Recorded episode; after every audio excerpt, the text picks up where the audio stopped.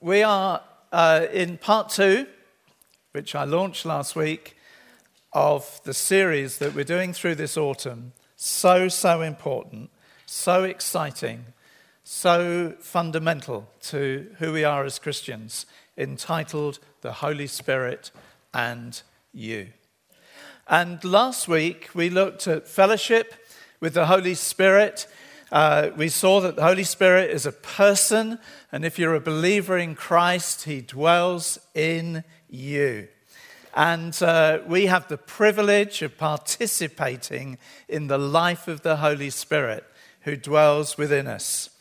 Deep friendship, intimate fellowship with Him, who is our helper in every circumstance of life and who is always with us. And that's a very quick uh, summary of last week.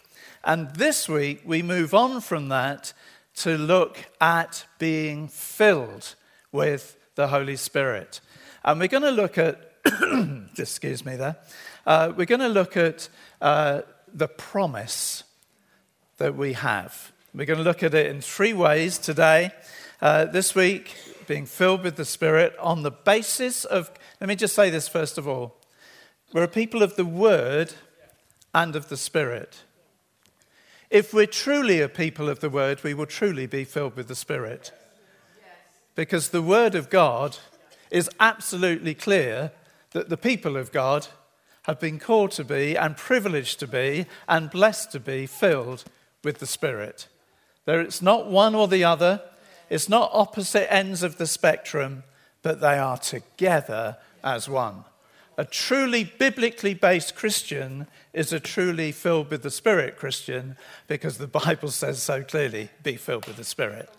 So we're going to see today the promise made, the promise fulfilled, and then the promise received.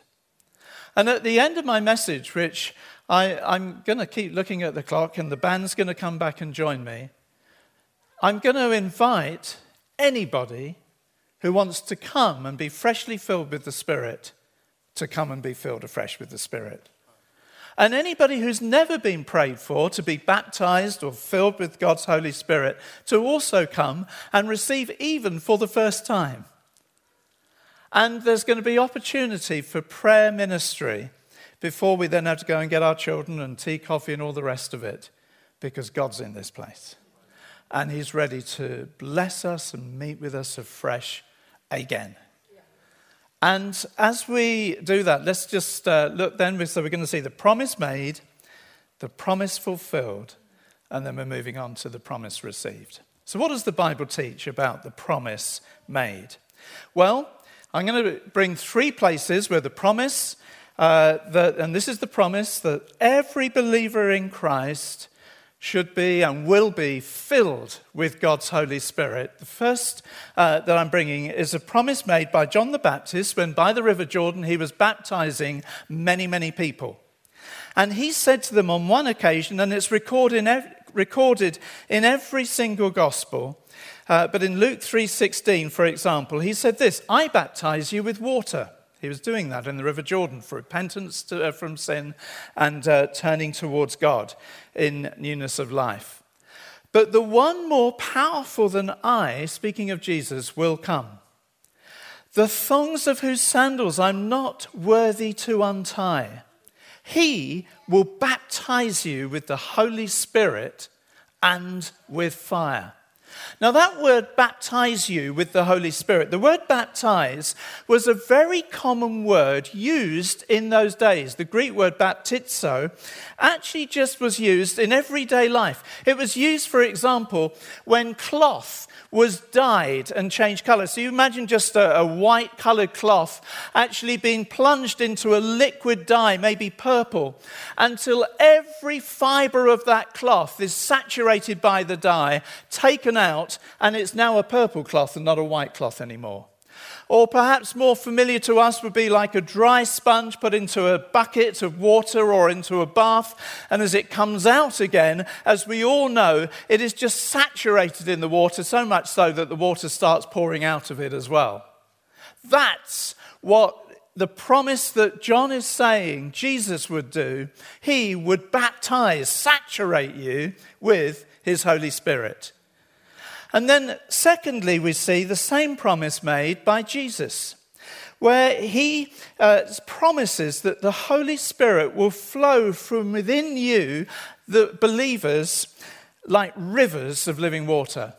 So in John 7, we read this Jesus, in a big feast day in Jerusalem, um, actually on the last and the greatest day of that feast, he stood up and he said in a loud voice, If anyone is thirsty, let him come to me and drink.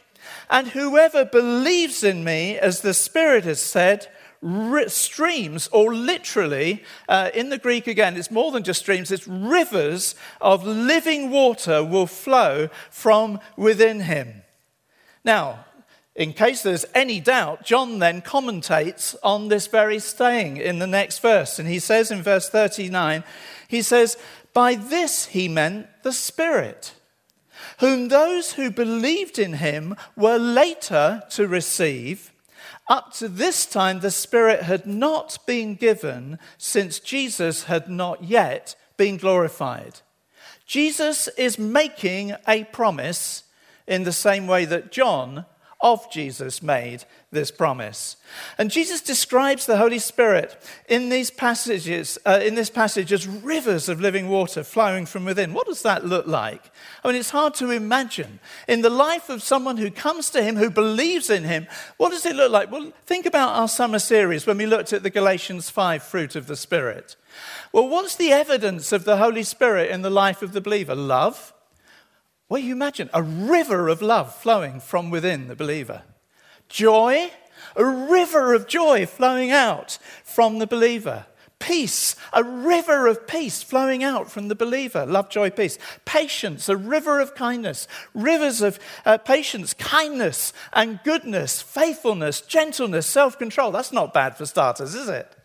Rivers of the life of God that wasn't uh, once a part of our life but now is, flowing out and making a difference wherever we go making a difference in our families, making a difference in our workplaces, making a difference in our friendship groups, making a difference in any sphere of influence that God happens to put us in. Because the living God is alive and flowing out like a river. But it's more than just fruit, it's gifts. And flowing out in gifts, maybe prophecy or tongues or interpretation or healing, where the miraculous living God who cares deeply and passionately for people actually is touched because there are rivers flowing out from you, because we're carriers of the very presence of God. And the very life of God, the very goodness of God, just flowing from us. I mean, this is absolutely incredible, is it not? This is a promise made to every believer in Christ. I can remember, uh, well, you'll remember, some of you who've been around for the last few years, uh, that uh, there was a, um, three years ago, I hit a wall of exhaustion. And I had a, a, number of weeks where I just had to recuperate from that. And I went on a, a number of bike rides. It was a lovely autumn that year. And uh, just around the Bedford area, around the river. And I'm not showing off any photography here, I'm just showing you how God spoke to me on one of those bike rides. And if we can just have the next one here. Uh, this is Cardington Lock, and a very close up of two side by side sluice gates that uh, God just spoke to me from this passage as I was looking at this. And on the left, I mean, beyond, you can't even see it, but there's a huge swathe of the river coming down towards this point. Uh, and I just saw it like Jesus, you know, what a resource of the Holy Spirit. And on the left, there was this sluice gate, and the, and the, the, the, the water was just flowing through, quite noisy. And, uh, and I just remembered, Jesus said, If you thirst, come to me, and out of your innermost being shall flow rivers of living water. And I found God just saying to me, This is what your life is to be like. Now, it's not the first time he said that to me, but he was reminding me of that again. We do need reminding sometimes, don't we, of what God intends. Now, it's very hard to see because it's very dark, but on the right hand side is another sluice gate, but it was pretty much closed. Now, the base of uh, the uh, channel there uh, in front of the sluice gate was still very moist. Last week we saw that if you're a believer in Christ, the Holy Spirit lives in you. He's not not there. In fact, if he doesn't live in you, then you're not of Christ at all. We're very clear about that.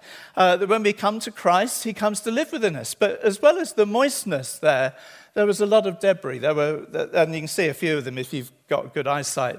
Uh, dry leaves and just a dryness. And you know, it's so easy sometimes as Christians not to live in the fullness, but just to live in the dampness of the Spirit.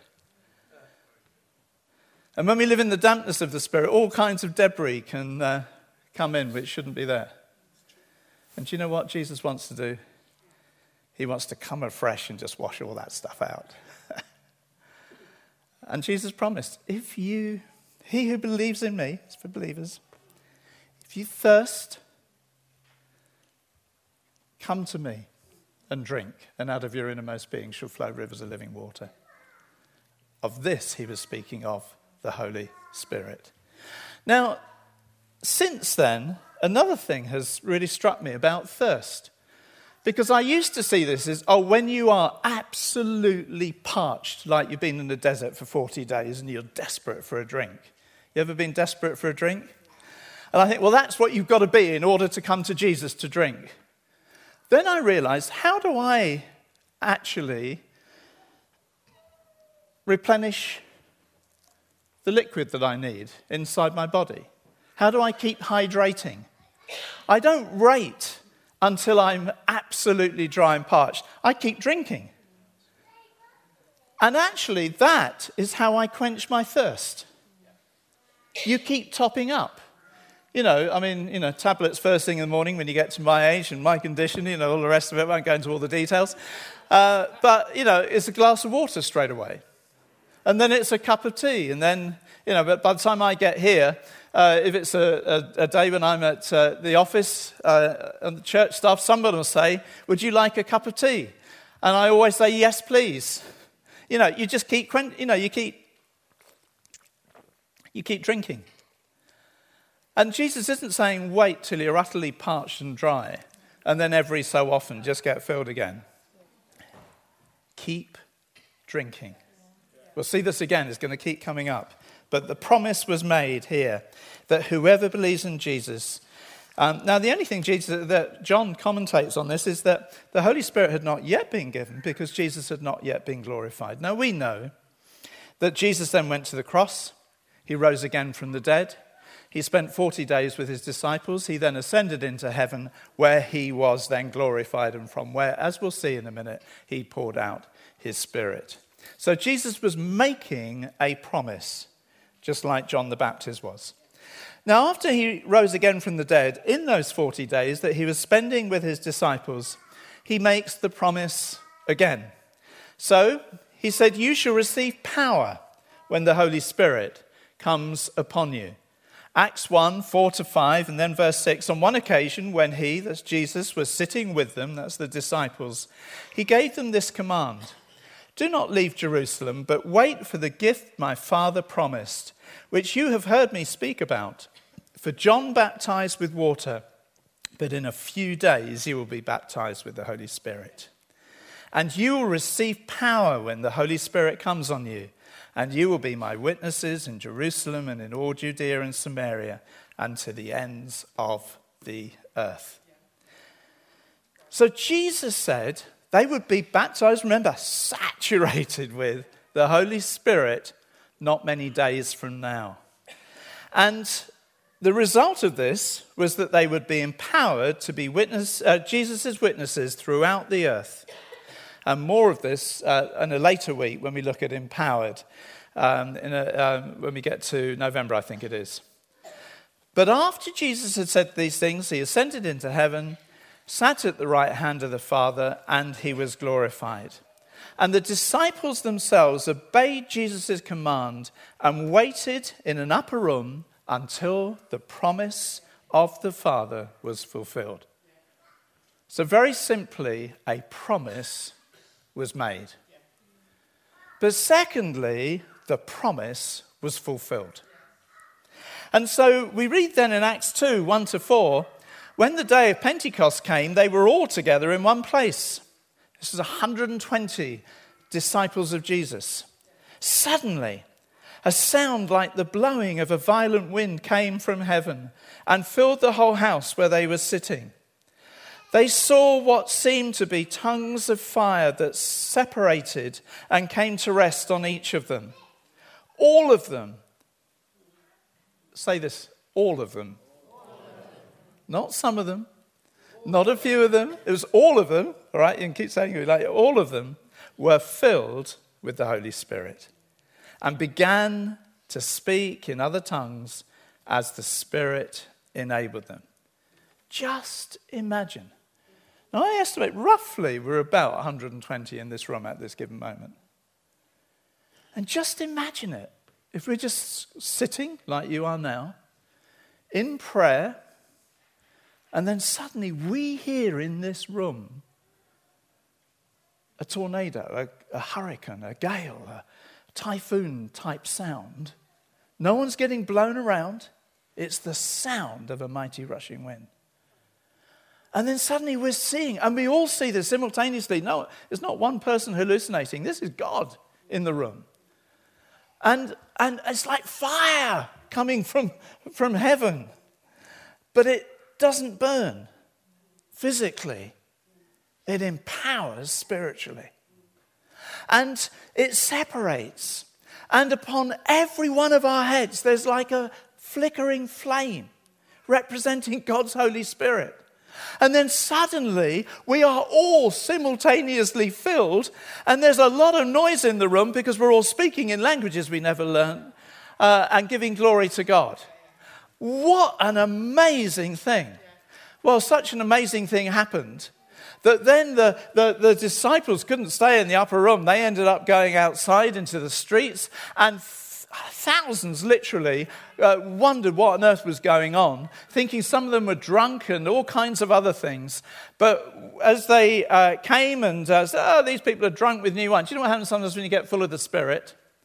You do things you wouldn't otherwise do. You say things you wouldn't otherwise say. You sing things that you wouldn't otherwise sing. That's why they thought they were drunk. They thought, well, you know. And Peter, that's his cue, stands up in front of everybody. He denied Jesus just recently. He, he, he, he was afraid that the same thing would happen to him as happened to Jesus. I mean, he wasn't in any great shape, but suddenly the Spirit comes on him. He sees his cue and he stands up and said, These men are not drunk as you suppose. It's only nine o'clock in the morning. And then he goes on and he says, This is what was promised by God. Here's another place the promise was through the prophet Joel. And he says this this is what was spoken by the prophet Joel. In the last days, God says, I will pour out my spirit on all people. Your sons and daughters will prophesy and your young men will see visions, and old men will dream dreams. Even on my servants, both men and women, I will pour out my spirit on the, in those days, and they will prophesy. And then he went on and preached about Jesus. 3,000 people cut to the heart gave their lives to Christ at the end of his message, were added to the 120 and a church was birthed. The promise fulfilled. But then we move on to the promise received. You see, it didn't end with the 120 or 3,120. In Acts 8, we've got the new converts in Samaria, where Philip, an evangelist, goes to a different location, preaches the gospel, great signs and wonders take place as a result of his ministry, and many, many people give their lives to Christ. And then it says this in verses uh, 14 and, uh, to 17 uh, of Acts 8 when the apostles in Jerusalem heard that Samaria had accepted the word of, isn't that amazing? You imagine it. You know, they heard that Bedford had received the word of God. Wouldn't that be amazing? I mean, you know, go back to what Ruth was bringing, you know, tongue and interpretation. I mean, you know, the Samaria, a whole region received the word of God. I mean, so many people had given their lives to Christ, believed in the gospel. It's just absolutely wonderful. And when they arrived, this is Peter and John now, they, uh, they prayed for the new believers that they might receive the Holy Spirit. Because the Holy Spirit had not yet come on any of them, they'd simply been baptized in the name of the Lord Jesus. And then Peter and John placed their hands on them, they received the Holy Spirit. Now, this wasn't any religious exercise. Oh, well, be blessed, Colin. Be blessed, Ruth. Be blessed, Sharon. Be blessed, Eileen. Be blessed, um, Brian. And, uh, you know, just receive. Because we know this because there was a man who also had been converted, whose background was sorcery, not good, whose name was Simon, who wrongly, when he saw Peter and John doing this, he was so impressed with the power of God that was imparted upon those uh, believers uh, that he actually wrongly offered money in order to have the same power that they had. Now, he wouldn't have done that if it had just been a religious exercise. There was a power encounter. And when people get prayed for, and when people ask Jesus to fill them with the Holy Spirit, he fills them with his Holy Spirit. When they ask to be baptized with the Holy Spirit, he baptizes them with the Holy Spirit. And he really does come. I can remember one occasion preaching a similar message to this years ago, um, and two people came forward to be prayed for. One uh, was a man, one was a lady. And the man who was an extrovert Italian, almost as immediately as being prayed for, started almost doubling up, praising God, and started to speak really loudly in a language that he'd never learned in the gift of tongues. The other person, well, that was quite clearly a power encounter. The lady was just standing there throughout, just like this. Everybody went for tea and coffee. She was still standing there, but I, I was a bit concerned. I thought, what, is she still waiting? So I went and said, Is everything okay? What's happening? And she said, Oh, this has been so wonderful. As I've been standing here, I've just been feeling like the tropical, like tropical rain is drenching me. And I have been feeling like the love of God is just being poured all over me continually. This is wonderful. Now, that's as much a power encounter as the other one. Outwardly, you wouldn't have known.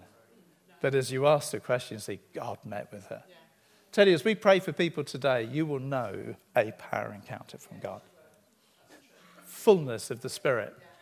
And then we keep going through the Acts of the Apostles, and uh, you get uh, uh, the newly converted Saul of Tarsus. And Ananias, believer in Damascus, brave enough to follow God's command and seek him out because he was a persecutor of Christians.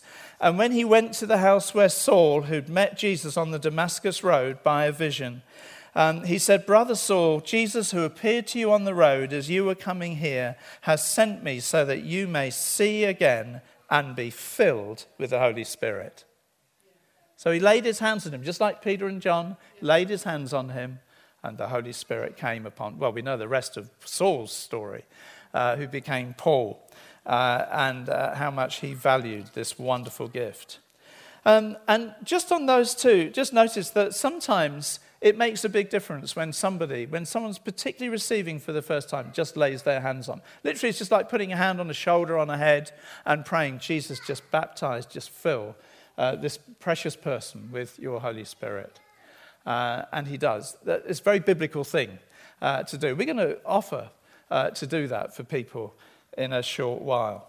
And then we go to Acts 10, we find Cornelius' household, a Roman centurion, a Gentile, gathering uh, his household, his servants, his friends to hear Peter, who he requests to come to explain this good news about Jesus Christ.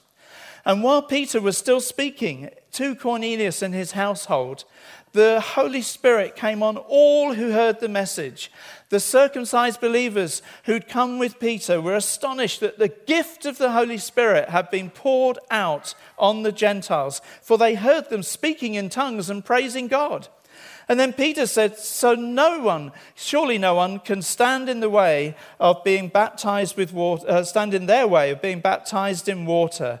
They have received the Holy Spirit just as we have referring to when they received on the day of Pentecost. Do you see? It's an ongoing thing. It wasn't just a once at Pentecost, but new believers coming to Christ also were recipients of this same gift. So much so that when Peter goes back to explain to the apostles who are a little bit cautious about what had just happened in Acts 11, he says, As I began to speak, that's typical preacher, that, by the way. I think he'd said quite a lot by then. But as I began to speak, the Holy Spirit came on them as he had come on us at the beginning. Then I remembered what the Lord had said John baptized with water, but you shall be baptized with the Holy Spirit. This baptism with the Holy Spirit is not something to wait for till you feel ready. These didn't know too much. They were just coming to a point of believing themselves as Peter preached. It's a gift of grace, and therefore there's nothing you need to do to earn it. Well, I've got to be a slightly longer in the tooth Christian. I've got to be a, you know, no, no, no, no. This is essential from the very beginning. Which takes us to the first believers in Ephesus. And uh, Paul turns up in that part of what is now modern day Turkey. And he found some disciples and asked them, Did you receive the Holy Spirit when you believed? And they said, Well, we'd not even heard there is a Holy Spirit. And then Paul talks to them about baptism. And then, after they're baptized in the name of Jesus, in verse uh, uh, 6, we read, Paul placed his hands on them, and the Holy Spirit came on them, and they spoke in tongues, and they prophesied. Do you notice in these last two examples of receiving, one of the initial things that they did was either speaking in tongues or prophesying? Now, that doesn't always happen. It didn't happen with this lady that I mentioned about, even though there's always a power encounter. But enough helps when it does. And my experience when praying for people is actually that these gifts, and we'll come on to another week when we look at gifts of tongues and also gifts of the Holy Spirit, these gifts are available to be received. And uh, so often there's an outflow of what God does in pouring in, an outflow, and one of those of just verbally, people starting to praise God, to thank God, to, to worship Him. And very often uh, they'll start speaking in tongues uh, or even prophesying. Uh, we had a, I had the privilege of being with the Impactors for their training week just recently. Um, and we had a whole day on the Holy Spirit. And as we had a ministry time for about 45 minutes, and a number were saying, uh, asking just to be prayed for, for and receive this uh, gift. Um, and uh, uh a number of them started speaking in tongues. Uh, and there was one uh, of the young men who, who didn't, and I wondered what was, you know, if there was anything. And we, at one point, we said, Well, I just stopped everybody, said, Well, just tell us what's been happening. All sorts of stories started to be shared. But this young man that I'd noticed, he wasn't speaking in tongues or anything else. He said, Oh, when as, as I just I've just seen this amazing ocean, the vastness of God's Spirit available for all. And then he started to speak more and more. And I said to him, Have you ever prophesied before? He said, No.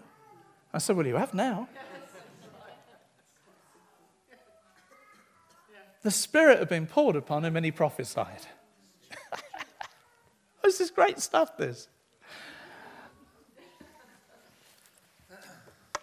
But here's the thing the promise of the Holy Spirit is also for you. And I wonder if the band can just come back and, and join me.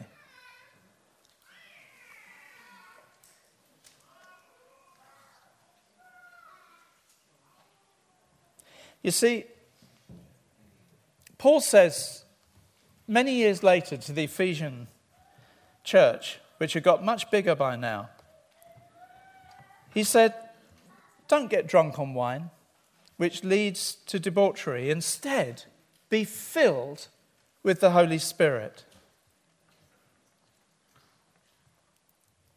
And the whole tense of that is what's called the present continuance tense. He's talking about being continually filled with the Holy Spirit. And once being prayed for is not the end of it. We're actually to be filled. Can you just put up the picture that we've got there um, on the screen? Do you know, sometimes I used to, when I was a younger man and had a car and didn't have a lot of money, I used to, my my tank of my car looked more like this than anything else. And then you put, in those days, you could put five pound in, now it'd be 20 quid, just to put a bit of petrol in, and, and uh, diesel or whatever, and keep going for a while. That's not being filled. If we have the other one, stay full and then keep topping up. That's what it means about being filled. It's not wait till you're empty, the same as quenching, desperate for thirst. Anybody thirsty today? I don't know about you, I am. Keep being filled. Can we keep going? Just on the next one. Let me show you this. This is, Paul was addressing a whole church. A whole church when he said to the Ephesians. It's not just each individual. When each individual is filled, you don't have a little tiny sluice gate, you have a great big one. This was the same bike ride at the end of my bike ride, Castle Mill Lock. And you got the sluice gate right down, receiving the resources from Jesus of the Spirit from behind. That's how God spoke to me. And then the next picture, look at the impact downstream. The city, the town, the region, the country, the nations get affected by what God does in His church as His church lives filled, continually filled on an ongoing basis with His Spirit. Is that what we're after? Is that what we're ready to receive fresh and more through this series? But even this morning, why don't we stand? And why don't we let the band just lead us in worship for a short while, then I'll come back as we just pray uh, for one another.